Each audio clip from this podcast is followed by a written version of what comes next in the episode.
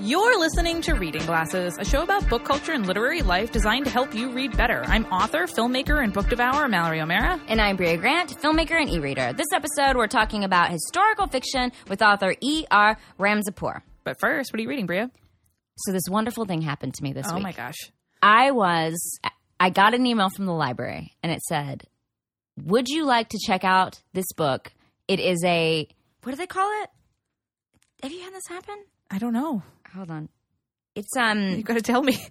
it's called like it's like a quick checkout or a um Oh yeah, they do it as a promo. And you only get it you get it quickly, but you only Seven- get it for like a you week. get it immediately. yep. Um what do they call it? Oh, I can't see what it's called. Anyway, um it's like a quick checkout. I'll I'll I'll figure out what it's called.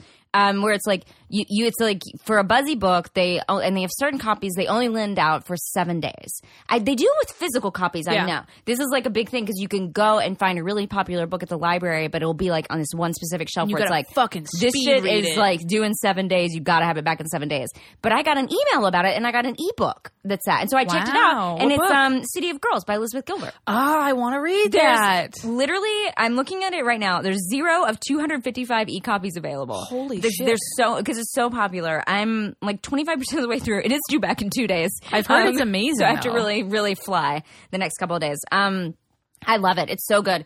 If you haven't heard about it, uh, Elizabeth Gilbert, who is friend of Maximum Fun, actually. Yes. Um, she wrote this book is a, it's a fiction book about a woman uh, who is like uh, just she failed out of college and her parents sent her away to new york to live with her aunt who runs a um it's like post vaudeville style theater so like 1940s ish Yeah. um and and it's all written from the point of view of a of a an older woman who's writing a letter about her life so it's about her life and essentially it's like her going and meeting all these like cool showgirls and hanging out with them and like having sex with random men in the city and it's just it's like right now it's a really charming life which is super fun um the, the whole premise of the book is that I guess Angela, this woman Angela, wrote the woman, the main character of the book, and says, I need to know about your relationship with my father now that he's dead. And so she's kind of telling it, but she's telling it through her life story. Huh, okay. It's great. It's so fun. The writing is so good. Like I really like it. It's it's really wildly entertaining.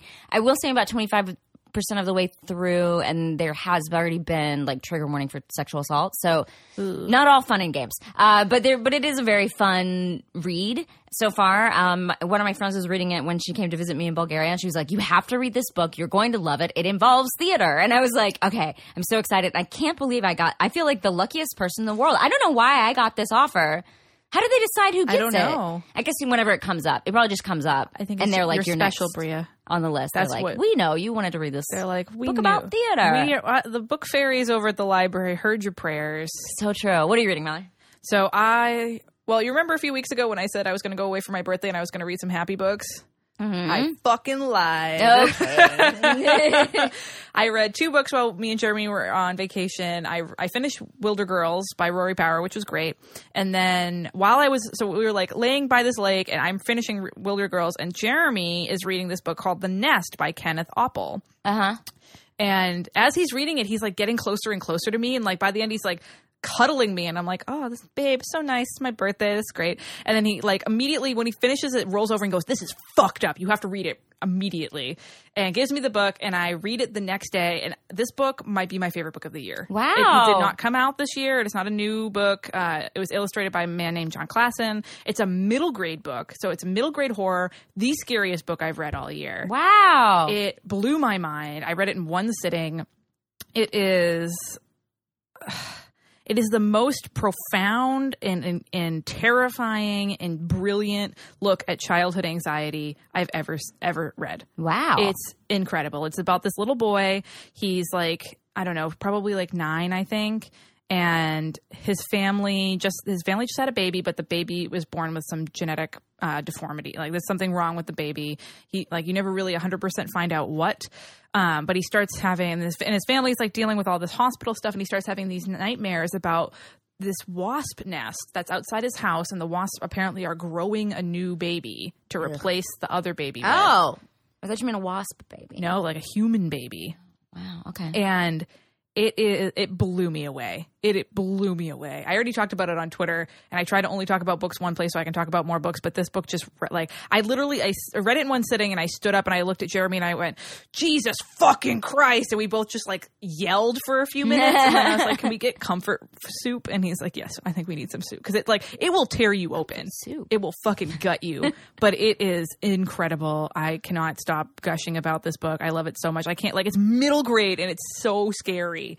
It is just uh, it's amazing. So that's The Nest by Kem- Kenneth Opple and it is uh, illustrated by John Klassen. And mine is City of Girls by Elizabeth Gilbert. So we want to take a moment to share some listener feedback. Shannon wrote in, I have a fun story to tell you about a book that traveled a pretty long distance. I work at a library in North Central Texas and we received Woo! a donation. North Central Texas.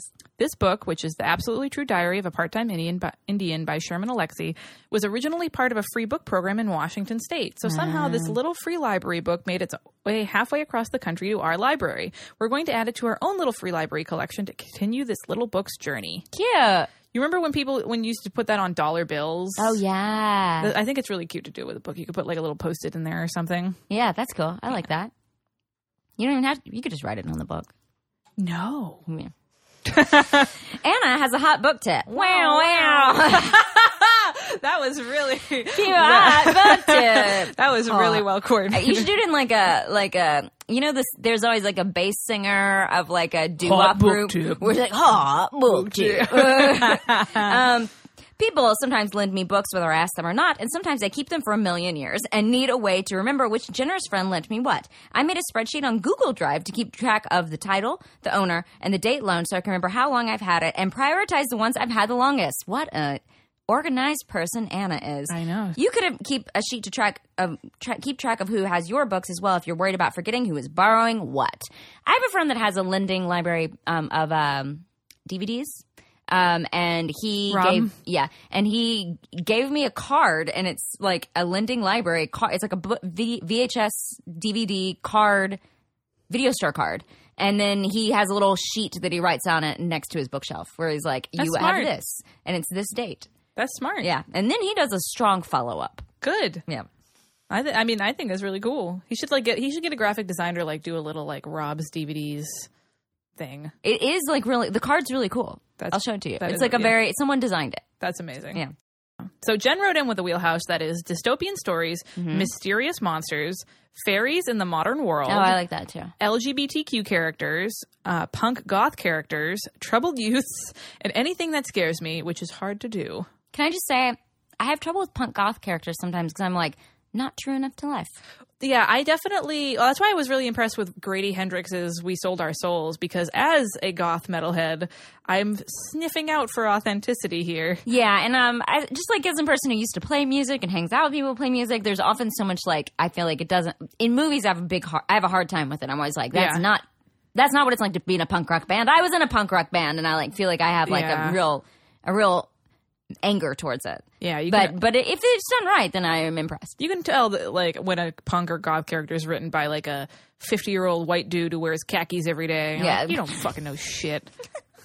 You've never put a safety pin through your own belly button. you know what's up. Um, I got mine pierced by the local veterinarian in my town. He Oh, did I it with love some this uh, story. cow with like what you tag a cow with. This is incredible. Well, I did it that's my- what it is in my head. I don't actually know if that's true. I well no, I did it myself with a safety pin, and then it didn't look very good, so then I got it done professionally. Claire's boutique. No, Claire, I don't- would Claire's do a belly button? I think so. I think they just did ears. Oh, maybe. Uh, but I think it was a tattoo shop. Oh, yeah. probably. I was told I got it done when I was 16, and I was like, I'm only two years away from getting tattoos. Counting the days. So, quick bookmark. We just want to remind everyone that we're closing in on the last few weeks of our reading classes book club summer book pick, um, which is an elderly lady is up to no good. Uh, so, we're going to have it finished like finish reading by next weekend and then sunday september 1st we're going to have a live stream book club for it uh, we will Very exciting. as soon as we Tune in. I started reading it. It is, you think, you're like, oh, this is going to be one thing. Let me tell you. It is about a elderly lady who's basically a psychopath. So get ready for it. I am extremely excited about it. Um, it's going to be great. And if you want to talk about it, join in with us. There's going to be a, Goo- a live Google Hangouts. You guys can ask questions. We'll all talk about it. Uh, it's going to be a really, really fun time. It's our it, it ticks off a box of uh, on the reading glasses. Uh, s- uh, yearly reader challenge of participating in a book club. It's a translated book. Hey, took Uh, two for one. Yeah, we're going to have a blast. So that'll be Sunday, September 1st. And so have the book read by next weekend. Uh, so you can email us at readingglassespodcast at gmail.com if you want a list of all the books we talk about on the show delivered to your inbox every month sign up for our newsletter there's a link in the show notes and before we talk about historical fiction with er ramsapur we're going to take a quick break Mallory, bria do you ever wonder who done it? Oh, only when i'm reading a mystery or a thriller I, I love a mystery and a thriller, and so do our listeners. This episode is brought to you in part by the great courses, and one of the courses that we've been enjoying is The Secrets of Great Mystery and Suspense Fiction. So, this genre is obviously a global phenomenon, and the course explores the authors who made it what it is. So, that's Agatha Christie, Sir Arthur Conan Doyle, others, as well as the elements of the genre that continue to thrill readers everywhere. And who done it? And who you done may it? learn it. Who done it? who mo- did this mystery? who done the who done it? who who been doing the who done it? who's who's been doing the whodunits. And with the Great Courses Plus streaming service, you can learn more about virtually any topic from engaging ex- experts in their fields, and you can get unlimited access to thousands of lectures on topics like publishing your own book, which is something that uh, people who listen to the show are interested in. Very interested in. Symbolism f- behind fairy tales, which is clearly something Bria and I don't know that much about. It's true. You can learn a new language, you can take better photos, and with the Great Courses Plus app, you have the flexibility to watch it or listen to it just about anywhere. If you're Bria Grand, you can do it while you're at the step machine at the gym. It's totally true. I love watching stuff on my phone at the step machine. It's- you can learn a language while you're stepping.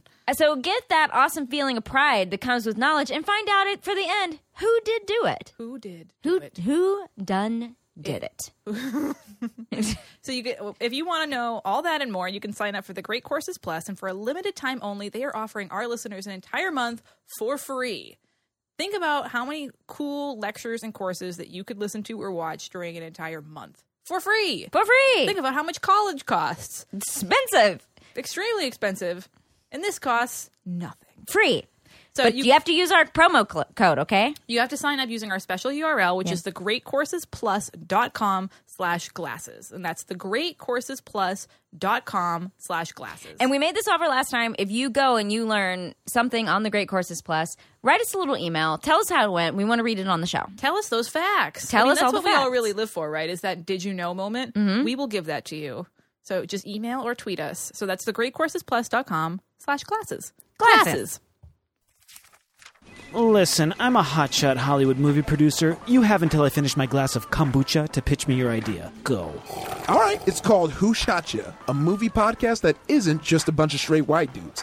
I'm Iffy Whitey the new host of the show and a certified BBN, BBN. buff black nerd. I'm Alonzo Duraldi, an elderly gay and legit film critic who wrote a book on Christmas movies. I'm Drea Clark, a loud white lady from Minnesota. Each week, we talk about a new movie in theaters and all the important issues going on in the film industry. It's like Guess Who's Coming to Dinner meets Cruising. And if it helps seal the deal, I can flex my muscles while we record each episode. I'm sorry, this is a podcast? I'm a movie producer. How did you get in here? Iffy, quick, start flexing. Bicep, lats, chest. Who Shot Ya? Dropping every Friday on MaximumFun.org or wherever you listen to podcasts.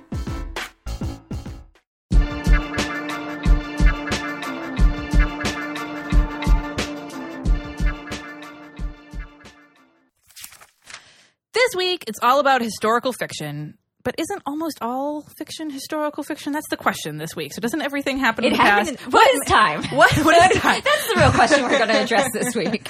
What makes a book historical fiction? So luckily, we've got author E.R. Ramsbourg in the studio today to talk all about it. Evan, what are you reading right now? That is a great question. So I'm reading this book called Call Your Daughter Home by Deb Spira. Oh, I was know. on the show. Oh my God. guest of the Was she show. really? Yes, I, Yeah, yeah, yeah. I, I Oh, that's know amazing. Deb. Deb and I did a bunch of events together earlier this year. the book's been sitting by my bed for It's wicked good. like It's at least so two good. months, and I feel really bad. It's that I really haven't started good. it. it's wicked good. Yeah, and the audiobook is also excellent. does Deb read it? No, Oh. no, uh, they have these I, I have two or three voice actors, and they're just amazing. What is the that's rundown of the book again? I will let Evan do it. So it takes place sort of at the turn of the century when this uh, boll weevil epidemic, not epidemic because they're bugs, this boll weevil, weevil, boll I weevil hate, I hate those bugs. So it infestation. kind of could be an epidemic. Yeah, It does exactly. mean- Plague is plague too strong. I know, right? It feels biblical. Let's go with plague. yeah, Plague right. works. So a plague of boll weevils have infested a bunch of farms in, in the South um, and basically ravaged their cotton crops. And so it follows the stories of these women who are trying to rebuild across these different class barriers and race barriers. Um, and even though they have uh, such great differences, they end up uniting to kind of solve these tremendous problems that they're dealing with. And it's a time period that I knew nothing about, and I really never read any Southern fiction or Southern Gothic, so it's it's been really cool to experience that. Yeah, I love that book.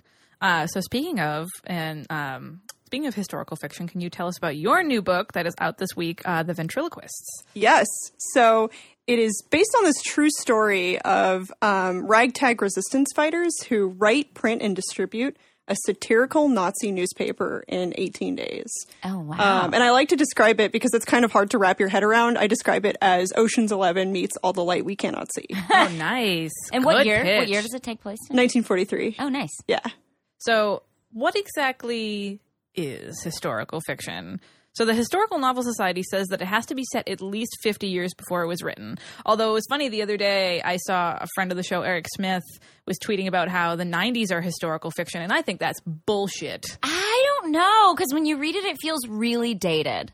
I was reading that book, that book, Girl, but uh, recommended by Amber Benson. It's Yeah. called Girl, Yeah. and it's set in the '90s. And there, By when I Blake read it, Nelson. I'm like, feels super dated. But I think 50 years is a good number. You're the ex. What do you think? Yeah. you're kind of the I expert. don't know. I, I have mixed feelings on calling the '90s historical fiction because that means that basically, like, if I wrote my We're life relics. story, I, I would, it would be historical fiction, apparently. It- it, like, is it just because it makes us feel old? Is that why? But it's like if you see the outfits that people wore in the '90s, I get the same feeling looking at those as I do like looking at outfits from hundred years ago. It's true, but is it weird that I still own some of my clothes from the nineties? like I own them, and I looked at I look at them, and I'm like, it's popular again. Like I can like rewear some of those clothes Thank because God I, I, held on to this fanny pack. I know. Right. God, I exactly. wish I had a fanny pack. I've been thinking about sidebar, really thinking about investing in a fanny pack recently for when I'm working. Nope. Can't, Okay. can't fit a book in it. Oh yeah, but for when I'm working because I need Useless. pens. I need a lot of pens and pencils, and like I lose them, and I would like to have that in a small notebook in there. It's practical. It is totally practical. Anyway, sorry. Fan- all right, so we're saying 50 years. So that would be yeah, the year right now is 2019. So it would be I lo- love that you're asking me to do math, Bria. You're better at this than I am. it would be uh 1979. Seventy. Yes. So that means something that takes place in the '80s isn't historical fiction. Yeah, and see, I feel like it is, and Yeah. that's because I was born in the 80s, and it feels like a long time Historical. ago. So then, what's the rule? Wait, and did I do that math wrong just now? I did. I think it's sixty-nine. 69. Sixty-nine. Yeah. 89, 99. I rounded. yes. Okay. Okay. 69. So It's not a math 70s. podcast. Yeah, This is not a math podcast. Not a math podcast. Um, anyway, so we're saying 80s does feel Mm. is historical. 90s historical does fiction not. just is the rule of thumb? Just when do you feel old? that is historical fiction. and then no, it's then you don't count it as historical Right, fiction. yeah. right. If it like if it like it makes something make you feel uncomfortable in your body because you're like, oh no, that's me. Yeah, then, then all of it's a sudden not- it's not historical But fiction. it's not historical Okay. fiction. All right, that's what we'll count it as. personally i feel like the way way i think about it is that if the the time period where the story takes place is germane to the story like if that if that isn't plays into the plot the characters their lives is, are really affected by the time period then that to me is historical fiction Oh, interesting. So, like, I could write something. Let's see, I could write something that's like, s- like, is really the Iraq War is really important, or something like that. You know, Right. like, or uh, George W. The, the original George Bush. Right. You know, like if it's about him, then it's like, oh, that is kind of That's historical. That feels like historical fiction when I Right? say it out loud. Actually, Yeah. Yeah. When I'm like, oh, when I was like protesting in the '90s, then it's like, oh, it Mm-hmm. Yeah. does feel historical fiction-ish. I Right. actually think that's a really good point because one of um, I'll talk about it a little bit more later. but My favorite historical fiction writer is Sarah Waters, and all basically all of her books are historical fiction, but some of them feel like historical fiction, but some of them don't. Like there's a book that she has that I love it because it's her horror book. It's The Little Stranger, which is essentially a haunted house book. i love that book Oh, it's so fucking good. But it doesn't feel historical fiction because it really mostly takes place in this one house. So Right. they're not really interacting with what's going on in the time period. But her other books, uh, like Fingersmith and Tipping the Velvet, feel Hmm. more like historical fiction because the characters are interacting with politics or things of the time. So I think maybe that's the rule. Like whenever you feel old, and if the characters are, have to have to take some sort of weird old timey transportation, then it's historical fiction. If they are using a dial-up modem, then it is definitely historical fiction. Yes. I went through a tour of a a, a communist um uh communist apartment, like what it, it was like, what a communist apartment was like in the '90s, and they literally explained how phones worked and phone books, like in the tour of the thing, and I was just like. I know how a fucking phone book works. like it was like really. I felt Whoa. offended. But a child would not. No, if you were No. like 19, which a lot of the people when they were like backpackers, like taking the tour of this Bulgarian communist apartment, like this is what it was like is this in what you Bulgaria. do for fun? Yeah, I love. No, you know what? Was it John who made you? No, do no, I this? was in Bulgaria by Oh. myself. Uh, I uh, no, I love weird museums. Okay, yeah. fair. Any weird? I actually go when I arrive at a place. I Google weird museum name of you city. can go to Atlas Yeah. Obscura. What's that? It's a great Ooh. website. It's your new best friend. It's It's your new amazing. best friend. That's where what I Yeah. put in. It's a it's a website that has highlights like weird museums and weird landmarks and weird stuff all over the world. I'll, I'll send it to you. You'll love Ah. yeah, it. that It's sounds like- great. it's that's amazing. that's what I want. Like the tiny museum that's curated by someone who lives there or Right. something. Like Yeah. or someone who's just like this was in my closet and now you can look at it. And I'm like Yeah. that's what I would like to see. Oh, for sure. That's that's my favorite. Um, so well, well, we're also ignoring the other end of historical fiction. So historical fiction could be set hundreds of years ago, or even thousands of years Oh, ago. it's true. Historical fiction is all like literally all of history, and of course, you can also have any genre of historical book. It could be more romantic, a thriller, a mystery, whatever. It's basically where the stories or characters are made up, but the setting or the events surrounding the stories are mostly real. And so. Uh, what are time periods that you both love to read historical fiction about? Evan, you obviously must be sort of World War II nerdy. I actually, I actually don't read that much historical fiction set in, uh, during World War II. I read a lot of nonfiction set during World War II, um, and and the reason for that is I feel like, and the ventriloquist is kind of a response to this. Um, a lot of the World War II fiction that I've consumed kind of either focuses on these romantic stories or these are what the soldiers did on the battlefield, and obviously, you know, nothing against those stories. There's room for for those stories as well. Um, but the thing that I've always been curious about is what was the everyday experience of just ordinary people who were on the home home front and who didn't go to war and who didn't have some tragic, ill-fated, uh, larger than life romance, you know, that's playing out on on the silver screen. It's like, what were they doing? Most people weren't doing that, unfortunately. They were just trying to get by day to day. But those are really cool stories as well. Yeah.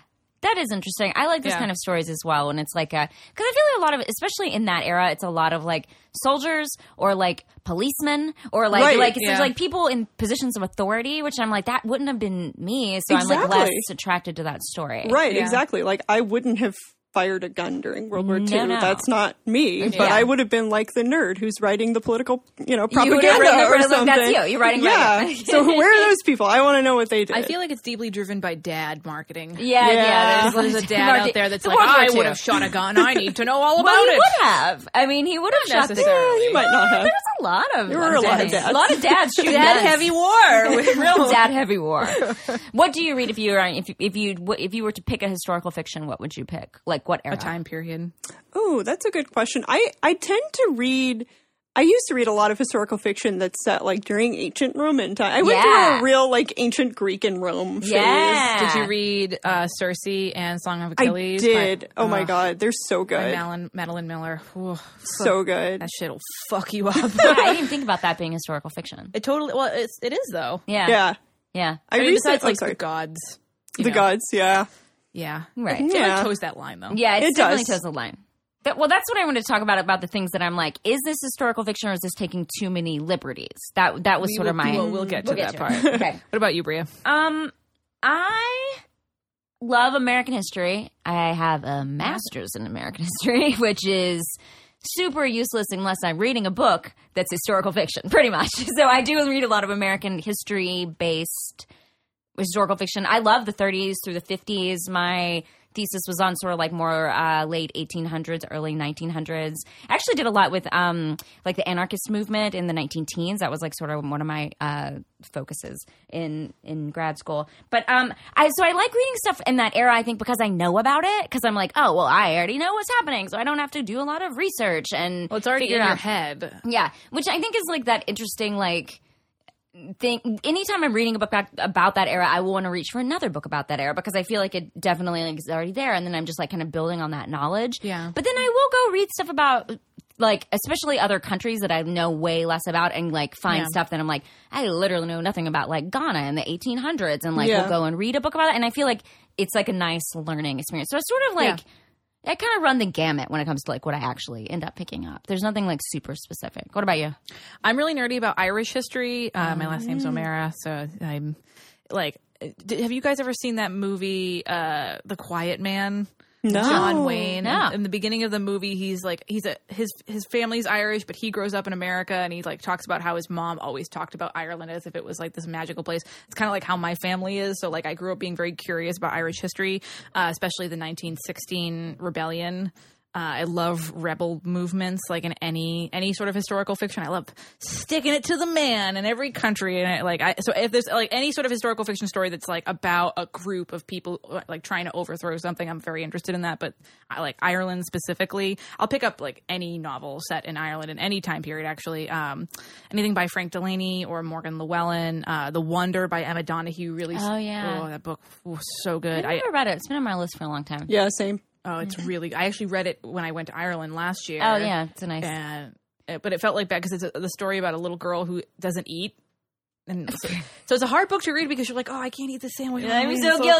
guilty. I'm so guilty. I'm so sorry. like, you feel like you have to be along. You shouldn't feel like that about your protagonist. Well, you'll feel bad. You, you read this, you feel bad, bad for this little girl. Um, but yeah, so basically anything Irish. Um, but I, I do love historical fiction. I like, um, I'll pick up almost anything because it's like it's, it's not something I want to read all the time because I do feel it like re- requires a little more extra reading muscle because you're like, all right, I'm learning a bunch of shit right now. Yeah. But when you, it's so immersive that when you're really in it, you're like, oh, this is great. It's like being sunk into something. It's just, ugh, I love it. So, well, speaking of Evan, as an author, so what's the research like for a historical fiction book? Is it like the pressure on to be accurate? What are like how much is like do you go into it going all right this i'm going to take this many liberties like i mean are your characters based on pe- like tell us about what that process is like Yeah, so in the case of the ventriloquist, it was kind of a weird process. So the book actually grew out of research that I had done already um, because I, I was writing my thesis um, back when I was a, a college student at Berkeley. And the thesis was on basically resistance movements and how um, underground organizations throughout the world have used underground media and secret literature more specifically to wage rebellions and to survive under occupation. And so I was doing some research for that, and I came across this document that was written by the US War Office after World War II, basically dissecting how a bunch of European resistance movements use underground literature. And there was just like this little line that said this Belgian resistance group uh, printed over 50,000 copies of a secret newspaper in just 18 days. And then it just moved on to the next thing. And I was like, hold up. I want to, what do you mean? Like, I never learned about this. Yeah. What is this? Um, so I did a little bit more digging and I, I started to kind of piece together the story of the ventriloquist. But because A, this unfolded in just 18 days, so nobody was sitting around like creating documentation. Right, that's, right, You right. know, They're like we're too busy for that right exactly um and b you know like most of these people didn't survive i don't think that's a spoiler to say that Right. um there isn't a lot out there about this so we kind of know the broad strokes of this caper but we don't know many of the little individual details that i got to fill in but a lot of the characters are real uh, the overall story is real and um a lot of the specific incidents of how they did it are real. And why did they have to create it in 18 days? That may be a dumb question, but like, No, that's not a dumb question at all. Um, the reason why is because they wanted to do it on the anniversary of the German defeat in World War One. Ah, Because they wanted interesting. this to be like, we we beat them once. Like, look at us, we can do it again. Uh, even if it's with words, we can still punch punch the Nazis. we fight with words. Right, exactly. So that's why, and and that just happens to be when this guy uh, Mark Abrion, who was the architect of the scheme, thought of it, and he was like, "Oh crap, I can, I think I can get this done by the time the anniversary rolls around," and he did. awesome. And so, do you spend a lot of time at the library, or is it is it a lot of microfiche? What's going on? I love that. I like a microfiche. You just wanted to say microfiche. I did. I wanted to sound intelligent because now I'm a blonde lady who lives in LA, so it's like I never seem to sound intelligent, and I feel you like just that got to made me- drop down the fact that you have a master's in American I know, history. but no one Right, knows yeah. that about And me. be I keep that a deep. big secret. I don't know. I would advertise that. you get a T-shirt, maybe? yeah, right. Exactly. Bria, you're one of the smartest people I know. Uh, I doubt that. I seriously doubt that. I don't know. So do you become best friends with the librarian? How, how does how, what happens?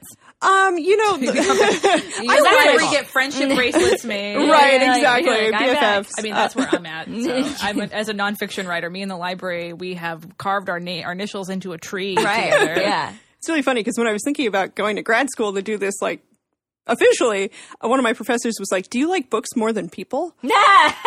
And I'm a little bit ashamed at how easy it was for me to answer that like, question. uh, which like I was? didn't even. Okay. wow, you're on the right podcast. Right. Yeah, for sure. you found your folks. yeah. Um, yeah, the thing about the ventriloquist is I, I was writing it mostly when I was a broke college student and then shortly after college when I was just like working a bunch of part-time tutoring jobs and trying to get my book off the ground. So I didn't have the the time and resources to really do a lot of, you know, I'm going to go seek out this archive at this library or whatever. So a lot of what I ended up doing was just online um, and I didn't get to look at a lot of primary source documents, which I wish I would have. And now I'm like really wishing I could go to Belgium and see these places that I wrote about, um, which is how I would, you know, do the next historical You fiction can novel. still make that happen. You Oh, can still yeah. go to Belgium. Yeah. Oh yeah, absolutely. it's, not still going- there. It's, still not, there. It's not like it hasn't broken off. and No, floated. no. I mean, I don't know where Belgium is. Can it float? See, that's where my education ends. But that's because we grew up in America. right, exactly. Uh, so you knew the broad strokes of all this Mm-hmm. stuff, but you were filling in a bunch of things. How did you did you just read a bunch of like how did you fill in the flavor of like these characters and like their everyday lives, like all that interesting stuff that we just talked about? They were actually really interested in, like you know what were they doing every day? Like what was that day to day Yeah. life? Like how did you get that flavor? Yeah, that's a good question. A lot of the time, I just read about the Belgian resistance, and, and I couldn't read about these specific characters. Um, but yeah, there are a lot of books out there on like the experience of the Belgian underground, and, and I read a lot of those. Um, another thing that I did to kind of get the flavor of Belgium and, and understand the texture of Brussels was, and this is going to sound funny, but it's totally useful. Um, I used Google Maps and Google Earth. Um, Wow. Yeah, and I would just scroll street by street Oh, that's great though. That's and that's do like genius. little walking tours. Yeah, yeah. And that was super helpful because you could see like little people and s- you know in the in the streets and the buildings and the architecture and it really helped me absorb the texture of the city. Um, but other than that, it was just this weird process because I didn't know a lot about these people to do this like backward induction where I would pick up a, a nonfiction book or, so, or something on like Goo- Google Scholar, and I would see, you know, a reference to one of these people that's just like in passing.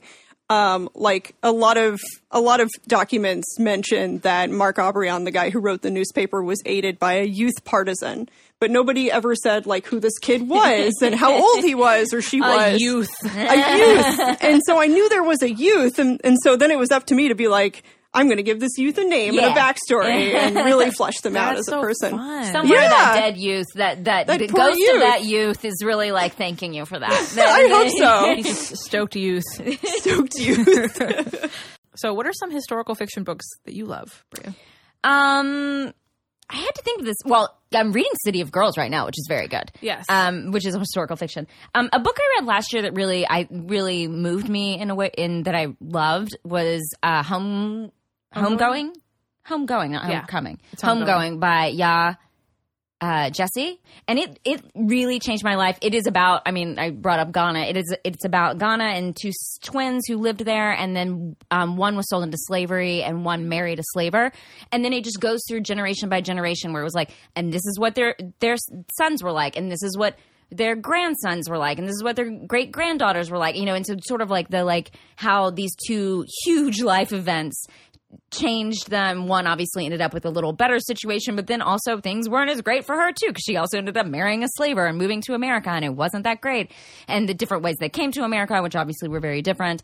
Um, that book was incredible. It was such an interesting historical fiction book and I learned so much with it because you just like every chapter is a new person so you sort of like get to see a different generation Interesting. Uh, um, and how and it's a different time period, which is fascinating. Um, but then okay, there, there's a couple books that I was like, is this historical fiction? And it's I- time to play. Is this is historical, this historical fiction? fiction? So, for example, Lincoln the Bar- Lincoln in the Bardo, Yeah. historical Yeah, I think fiction, so. but it is there is a bunch of ghosts telling the story. Well, it is that's- ghosts are telling But are it the is narrators. I feel like you can be kind of uh, loosey goosey with the fiction part. yeah, okay, Yeah. okay. Here's another really big Because swing. also, I'm gonna say if you believe that ghosts are real, then then that's it's fine. totally then it's actually historical fact. um, uh, I loved that book. I thought it was really well written, super interesting about this really this one incident in Lincoln's life, but then it does a bunch of historical fiction stuff, and then you get to know these ghosts, which is great. Which is I mean, what we're first of all, I love- realists- That's Um, what we're really in this for. No, there's, there's a book I loved called The Other Einstein Mm-hmm. um, About his wife. about his wife, which we actually don't know that much about her, but we do know that she was also like a physicist, a scientist of Just some smarter sort. than he was. That's what the book tells you that she was, and if she had been a man and hadn't had like all these children and hadn't been married to an asshole, then like she would have, you know, been this huge like person. But we don't know that information. We actually don't know Because that of much. ab- misogyny. Right, we just don't know that much about her. So it's sort Yeah. of it's it's a fictionalized biography, sort of. I would totally call That's that interesting. historical Yeah, I fiction. think so. It's great. It makes you really like you just really feel like you feel for her, but a lot of it is based sort of on like what this author sort of learned about her, but doesn't know. It's not not it's not based on true stuff. I get it's a little bit like your youth.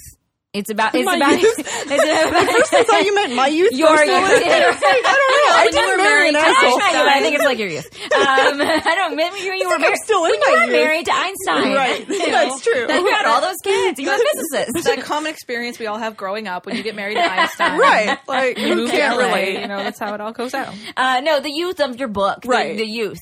Uh, it's a little like that, where we don't know that much about her, but this, but the author. ma- So I loved that book, and then books like that that sort of take these people that we don't know that much about and sort of go, here's more about what this could have been like. Yeah. I guess. So it's not it's not unnamed people. It's actually like named people. Like it's actual like people from the world that they're just like extrapolating about what their Yeah. lives might have been like.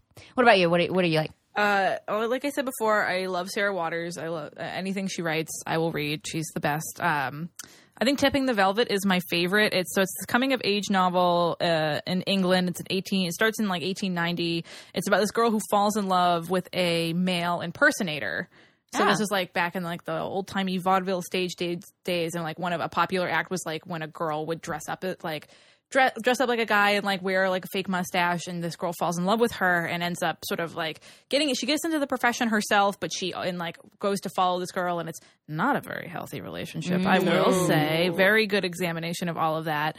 Um, and it's just like this sprawling interesting novel and like she meets this other girl who's like pushing for the women's vote in england so there's like a lot of cool feminist stuff that happens I, so i think like i'm really into historical fiction about like badass ladies doing things Uh-huh. like um uh, the fair fight by anna freeman about um I think it's around the same time period about this girl who's born in a brothel and she they they deem her too ugly to be a sex worker. Wow. So Wow. she Rude. ends up Pretty rude. yeah, but she ends up becoming a bare knuckle boxer instead. Wow. Whoa. And she Like you do. Showed yeah, them.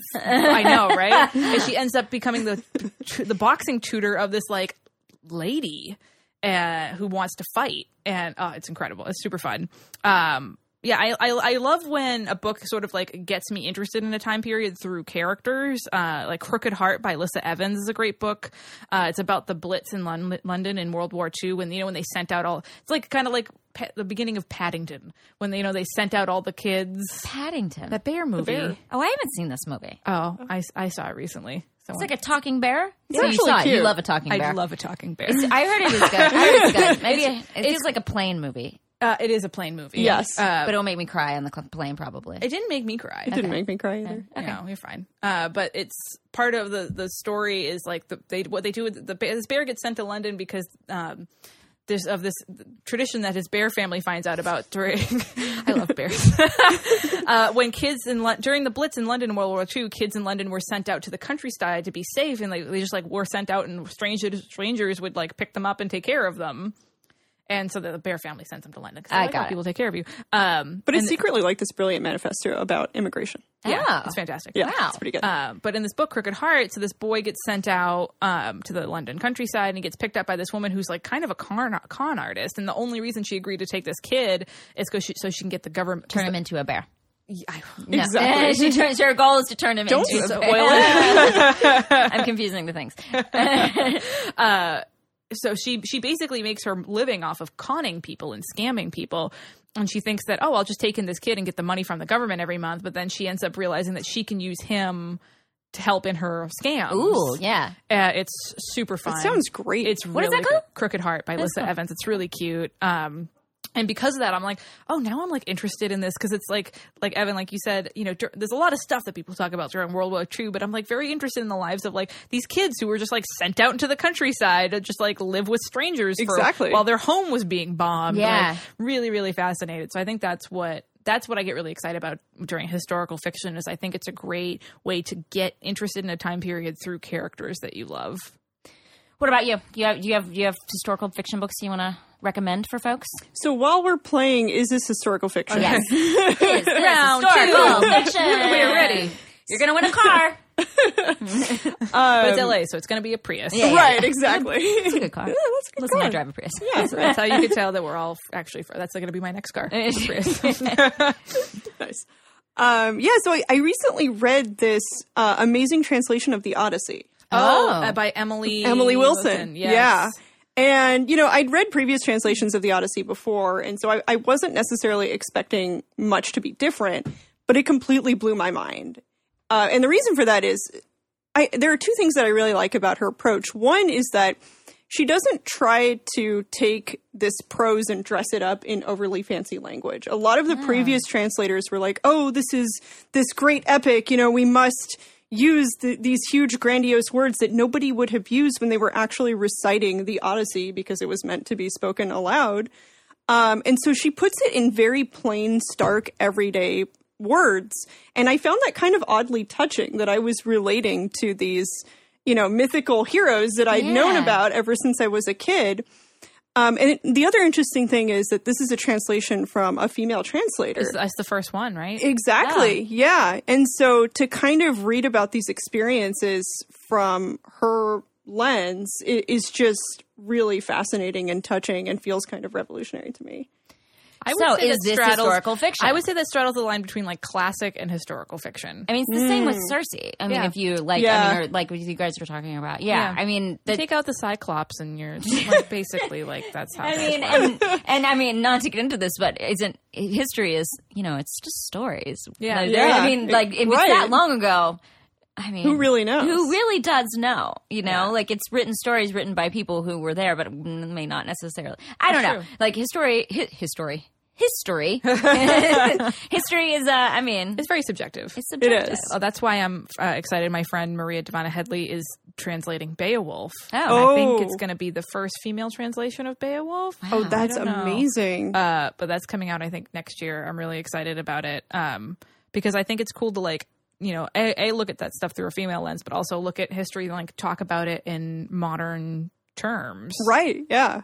Especially for stuff like that that's so you know it's in the oral tradition. Like you said, people wouldn't be sitting there like like popping out the, the thesaurus to to write things down. No, yeah, Exactly. Yeah. Like, yeah. Oh, because it's meant to be. It's designed like for people to listen to. Right, Yeah. yeah. Yeah. This was like basically their Avengers. Like people Right, would just right. sit around and listen to the bard talk The about Odyssey is your Avengers. That's True. incredible. Trying to think of who would be who. I guess right. Odysseus is definitely Iron Man. Yeah. Yeah. That that tracks. So it, it- does. that Yeah. totally like Hulk, tracks. Cyclops. Yeah. Oh, yeah. This This, this map's like way better this than I is- thought. This is really. Fo- fan art people, Uh, listeners yeah. of reading glasses, please get on this. I- Yes. this is a great opportunity. Uh, so you can send your thoughts on historical fiction to reading glasses podcast at gmail.com. And before we solve a reader problem, we're going to take a quick break.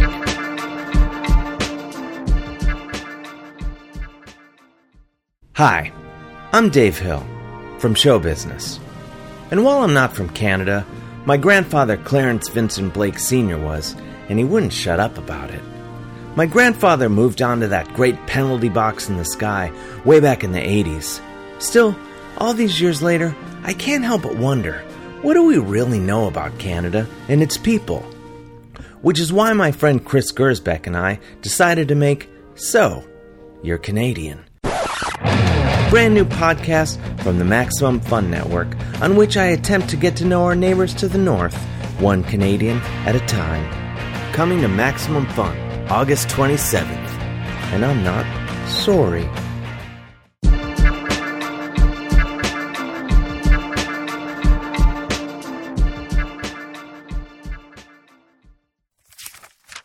Now it's time to solve a bookish problem from one of our listeners. Pat writes in As part of my book club, I have read some books that I not only loathe, but that I strongly believe have ideas that are harmful to have out in the world. Think really, really distorted theology. I don't want to keep them. I don't want to give them away, you know, harmful ideas. Yet I have a hard time destroying books. Is there a solution other than the recycle bin? Bria, what should Pat do? What is this I book know. club? Extremely interested. the fascist book club? What is happening? He's like, I'm never going to tell you I'm part of Satan's book club. Like it's like I mean, Satan's book club would be better than what he's That's true. saying. That's, what I don't understand. When I, I read this, I was like, who?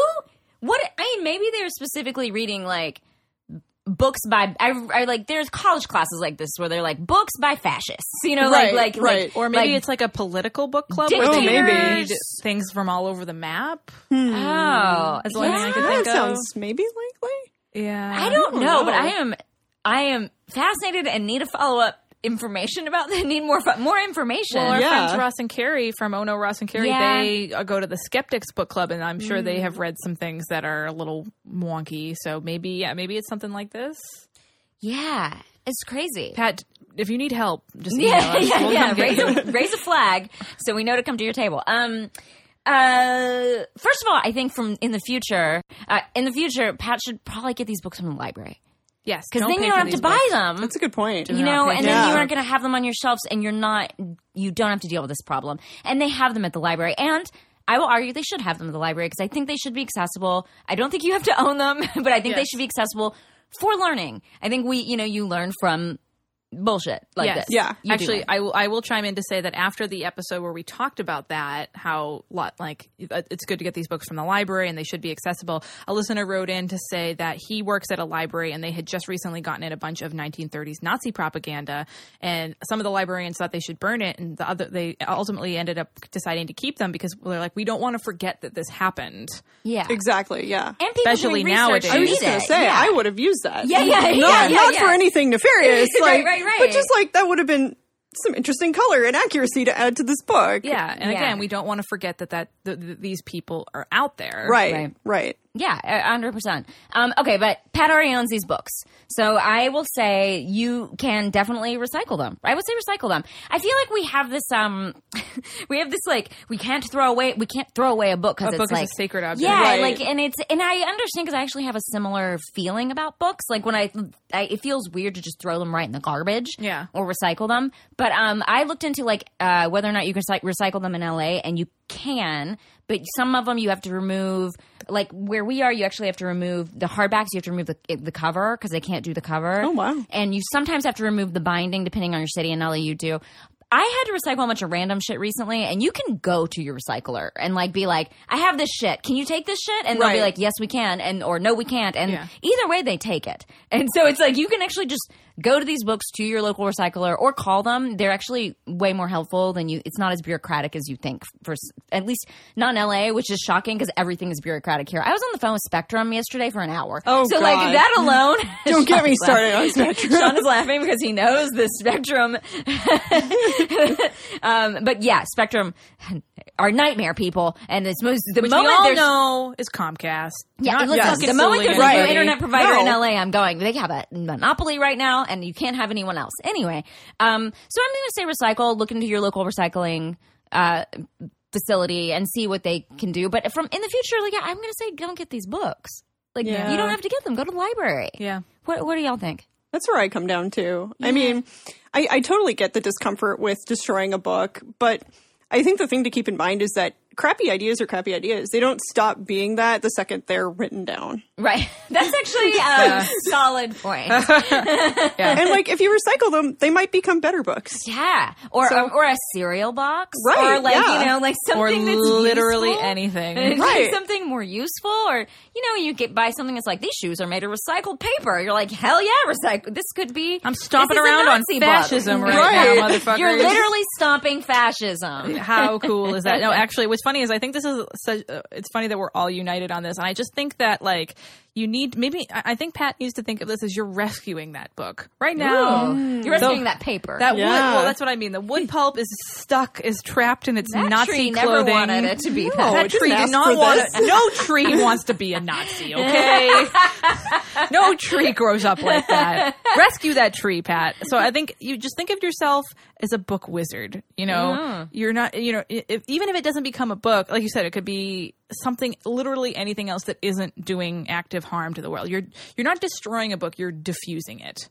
They're Ooh, also uh, I like, that. That's true. There's also possibly Patch look into. My mother is big into book art, and she would probably say even if it's like a shitty book, she could use like the words, some of the words and stuff in it. So Yeah. there might be like if there is like Blackout poetry. yeah, blackout ransom note? poetry, a, a ransom note. There we Yeah. go. Like there's there is We probably got our an art resistance school you can fighter give in this here. Evan's already planning. She's like, she's like, "Can you send them to me, Pat, so I can use them for my my over for overthrowing the government?" Right. Yeah. Get some underground literature in here. exactly, exactly. I do think there are other uses for it, but maybe an art school. I, the only thing about taking it to an art school is that like they may not want it, like an art, like Yeah. and that that was my other thought. Some sort of Yeah. like art, if there's like a book art school or there- some You sort could of line a hamster cage with it. Oh, that's a good one. It's like all like, think Oh. of use use that paper for all kinds of stuff. I don't know. I'm Yeah. not very crafty, so I don't Yeah. I thought about that briefly, but Pat, I can't help you. I, I think we're all on the same page to Yeah. recycle. yeah, Recycle, recycling, good for the Yes. environment. You're gonna make like some some you know box out of it. What do you make? out of Recycled paper? I don't. I truly don't even know. More paper. They make more paper out of recycled paper, right? yeah, Yeah, I, no, yeah. I buy notebooks with. Um, have you ever seen those decomposition? Oh, books? yeah. They Uh-huh. have cool covers. Yeah. Yeah. I wrote uh, the first. My that was my first uh, notebook for my first book. Oh, Oh, there we so go. cool. People like you, Pat, made it made authors happy with. Wow, they- we've really turned it around for Pat in this in this discussion. Yeah. Pat, you are a dream. You're just doing a great job. I, but yeah, I think that's what it comes down to. Is Pat really needs to just accept that this the book is not actually a sacred object as much as we all revere them and feel like they are, but it's really not. Especially if it's full of like garbage ideas. Mm-hmm. It's not. You can, you know, and even if it was sacred, think of how fucking powerful you are, Pat. Mm-hmm. Taking that sacred garbage object and putting it in the recycling and Giving it chang- to a young author to write in her decomposition notebook about. That's what I'm saying, Pat. You just need to have a you just need to rethink some things. So if you want us to solve your reader problem, you can send it to readingglassespodcast at gmail.com. And Evan, where can we find you online and where can we buy your book? Um, you can find me online on all social media. I'm I'm ER Ramsapor on uh, Twitter, Facebook, and Instagram. You can also visit me at E erramsapor.com and you can buy my book anywhere books are sold, but please buy it from your local indie bookstore because I want to keep those alive. I really like those. Yay. Cool. And so as always, we want to thank Danielle and Kathy who are on our Facebook group and Chrissy and Rachel who moderate our Goodreads page. Remember that you can buy Reading Glasses tote bags and shirts and bookmarks in the Maximum Fun store. There's a link in the show notes. You can help us feed our cats and look sexy as hell. Uh, and if you like the show, please rate and review us on iTunes. We are currently almost to 750 reviews. It's very What? exciting. I know. We're going to be watching that. We'll do something exciting. I don't know. We haven't decided what. Something exciting. Get ready for it. Thrills and chills. Nebulous and exciting. uh, it's really great for us. It helps us reach more readers. It, it takes 30 seconds. So if you're listening and you want to do something nice for us that doesn't cost any money, take a minute out of your day to give us a, a review on iTunes. And if you don't use iTunes, I don't know. I don't know what to say to you. Tell know. your, tell your pals about reading yeah. glasses. Tell your iTunes using friends. Yes. uh, you can email us at readingglassespodcast at gmail.com. Find us on Twitter at readinggpodcast, on Instagram at readingglassespodcast, and you can always follow along on our bookish adventures using the general hashtag readingglassespodcast. Thanks for listening, and thanks, for reading.